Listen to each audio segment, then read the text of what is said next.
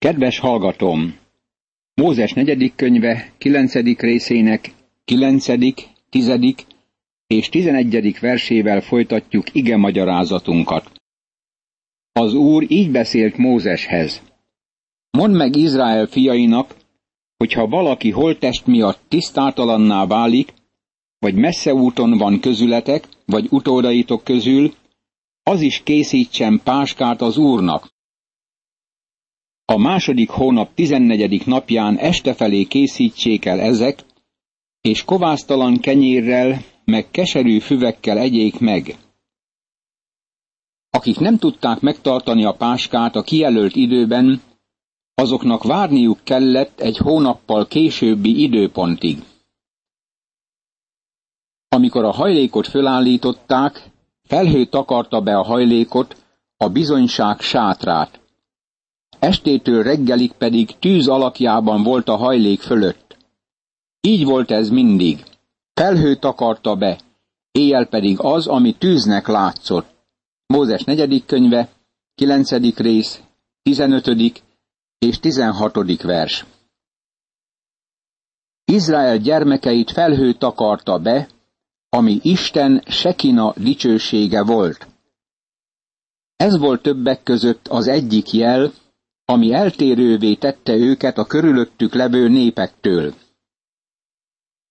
Amikor Pál ír a rómaiaknak, akkor közli az izraelitákra vonatkozó jellemzőket.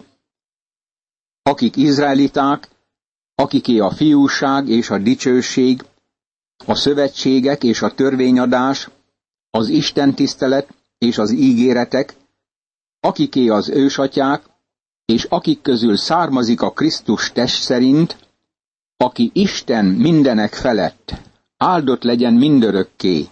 Ámen. Római levél, 9. rész, 4. és 5. vers. Láthatod, hogy Pál említi a dicsőséget. Egyedül ezek az emberek látták valaha Isten jelenlétét.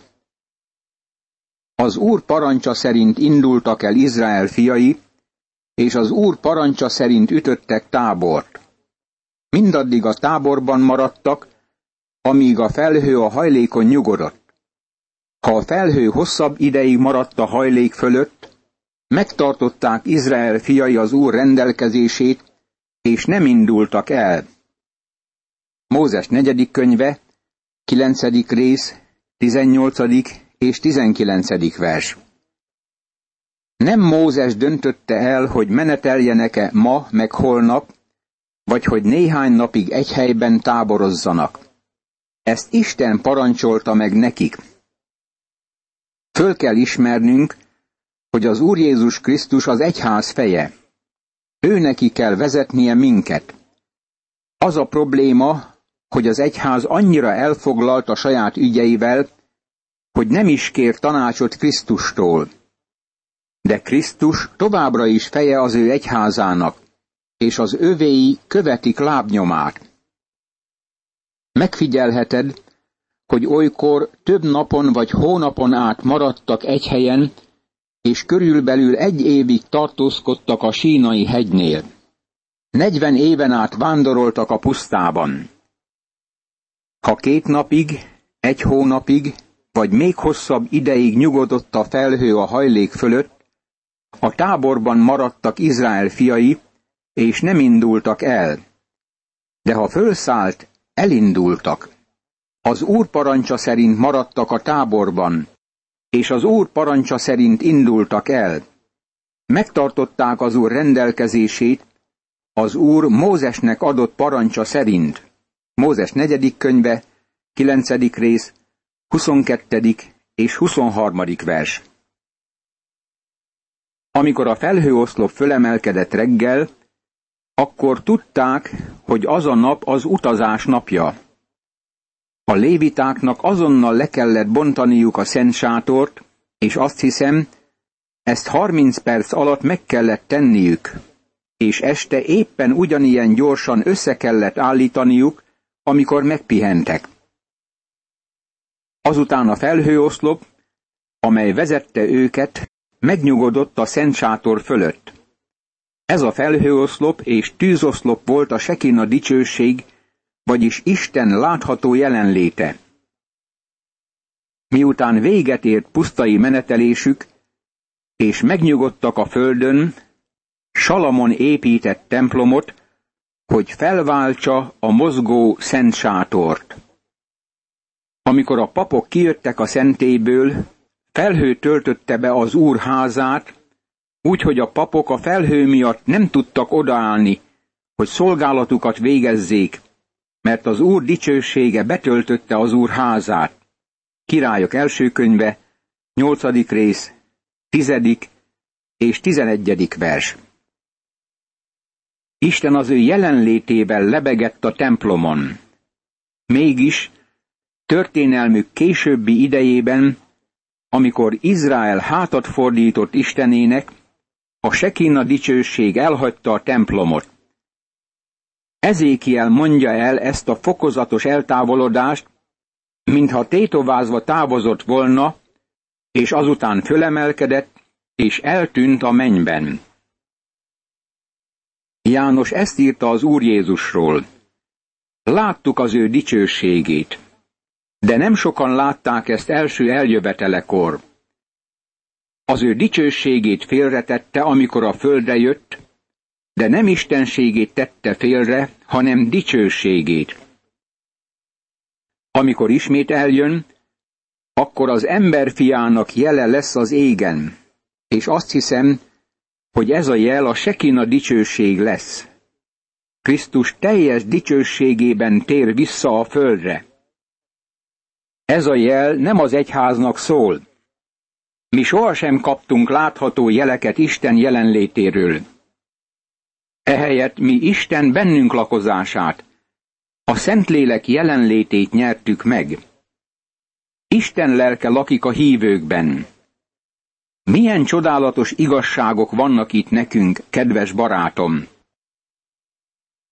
A menetelésre szóló utolsó felkészítés az volt, hogy útmutatásokat kaptak az ezüstkürtök készítésére. A sivatagi menetelés a tizedik fejezet tizenegyedik versénél kezdődik. Azután így beszélt az Úr Mózeshez. Készíts két harsonát, ötvözött ezüstből készítsd azokat. A közösség összehívására és a táborok elindítására valók lesznek azok. Mózes negyedik könyve, tizedik rész, első és második vers. Kettő a tanúk száma. Két tanú bizonyságtételére döntöttek vitás ügyekben. Ez a két harsona a pusztai meneteléskor adott jelzést Izraelnek. Amikor megfújják azokat, gyűjjön hozzád az egész közösség a kijelentés sátrának a bejáratához. Ha az egyiket fújják meg, gyűjjenek hozzád a fejedelmek, Izrael nemzetségfői. Mózes negyedik könyve, tizedik rész, harmadik és negyedik vers. Az egyik harsona megfújása összegyűjtötte a fejedelmeket. Ez emlékeztet minket arra, hogy az utolsó trombita szó az egyháznak szól. Az utolsó trombita szó véleményem szerint Krisztus hangja, ami az ő utolsó felhívása. Elküldte meghívásait egymás után. Végső felszólítása a laodíceai gyülekezetnek a következő. Íme az ajtó előtt állok és zörgetek. Ha valaki meghallja a hangomat, és kinyitja az ajtót, bemegyek ahhoz, és vele vacsorálok, ő pedig én velem. Jelenések könyve, harmadik rész, huszadik vers. Az utolsó trombita szóra kihívja egyházát a világból. Ez lesz az utolsó felszólítás. Az egyik ezüst harsona használata jelzi az Úr Jézus hangját, ami összegyűjti a hívőket. Ezt nevezzük az egyház elragadtatásának. Ha pedig riadót fújtok, induljanak el azok a táborok, amelyek keletre táboroznak. Ha másodszor fújtok riadót, induljanak el azok a táborok, amelyek délre táboroznak. Riadót kell fújniuk induláskor. De ha a gyülekezetet gyűjtitek össze, ne riadót fújjatok. Mózes negyedik könyve, tizedik rész, ötödik, hatodik és hetedik vers. A harsonákat e hatalmas embertömeg elrendezésére használták, hogy menetre készen összegyülekezzenek a pusztában. Ha hadba indultok országotokban a benneteket szorongató ellenség ellen, akkor is ezekkel a harsonákkal fújjatok riadót. Akkor majd megemlékezik rólatok istenetek, az Úr, és megszabadultok ellenségeitektől. Mózes negyedik könyve, tizedik rész, tizedik vers. A harsonák hangja az időpontokat és különleges alkalmakat jelezte. Ezeket a harsonákat ezüstből készítették, ami a megváltás fémje, és a megváltottak összehívására használták.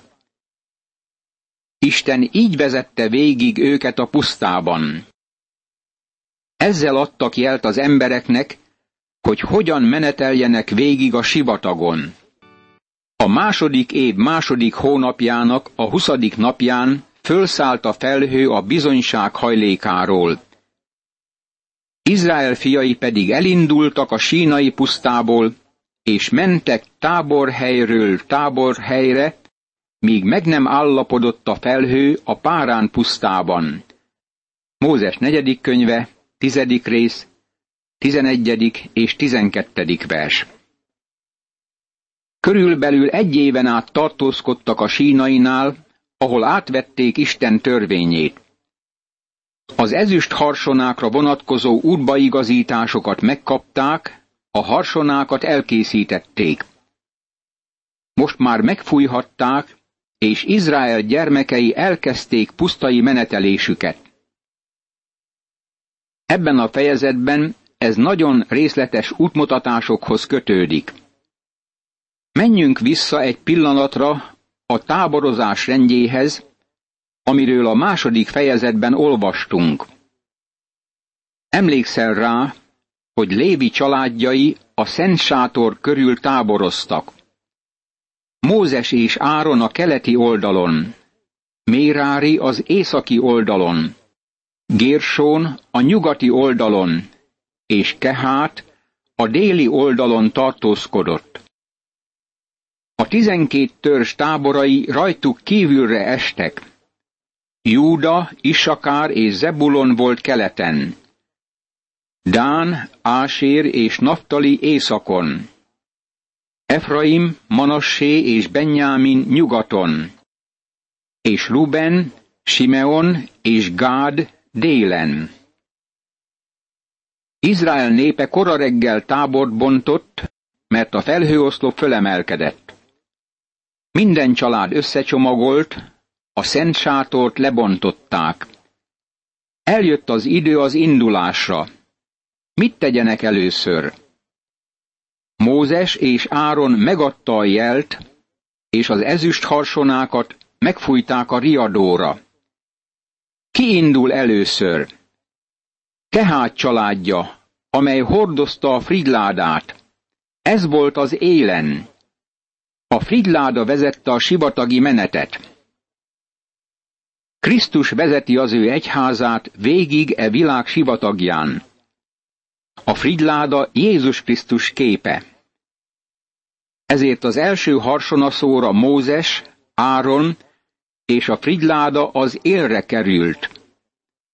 Az ismételt harsonaszóra Júda elindult a keleti oldalon Issakárral és Zebulonnal együtt, azonos zászló alatt. Utánuk következett Gersón és Mérári, a Szent Sátor tartozékaival együtt. Ők hordozták a súlyosabb tárgyakat, mint például a deszkákat, rudakat és takarókat. Azután a trombita hangjára Rúben, Simeon és Gád indult el Ruben zászlaja alatt. A trombita ismét megszólalt, és a kehátiták követték őket. Ők hordozták a Szent Sátor bútorait a Fridláda kivételével, amely a menet élén haladt. Mindezeket a bútordarabokat fölszerelték rudakkal, és a kehátiták vitték a vállukon. A trombita ismét megszólalt, és Efraim indult el Manasséval és Benyáminnal azonos zászló alatt. Végül Dán indult ki Ásérral és Naftalival, Dán zászlajának vezetésével. Leghátul volt a vegyes tömeg, akik részben izraeliek, részben egyiptomiak voltak. Nem tudták, hogy menniük kell, vagy maradniuk. Annak a fiatalembernek, aki káromkodott, ahogy azt a Mózes harmadik könyve 14. része leírja, egyiptomi apja és izraelita anyja volt, és ő is ehhez a csoporthoz tartozott. Megfigyelte de, hogy a harsonákat hétszer fújták meg. A jelenések könyvében hét trombita szóról olvasunk. Az a hét trombita szó kapcsolatos Izrael gyermekeivel. Azoknak a trombitáknak a megfújása a nagy nyomorúság időszaka alatt Izrael gyermekeit gyűjti össze a föld minden sarkáról a saját országában.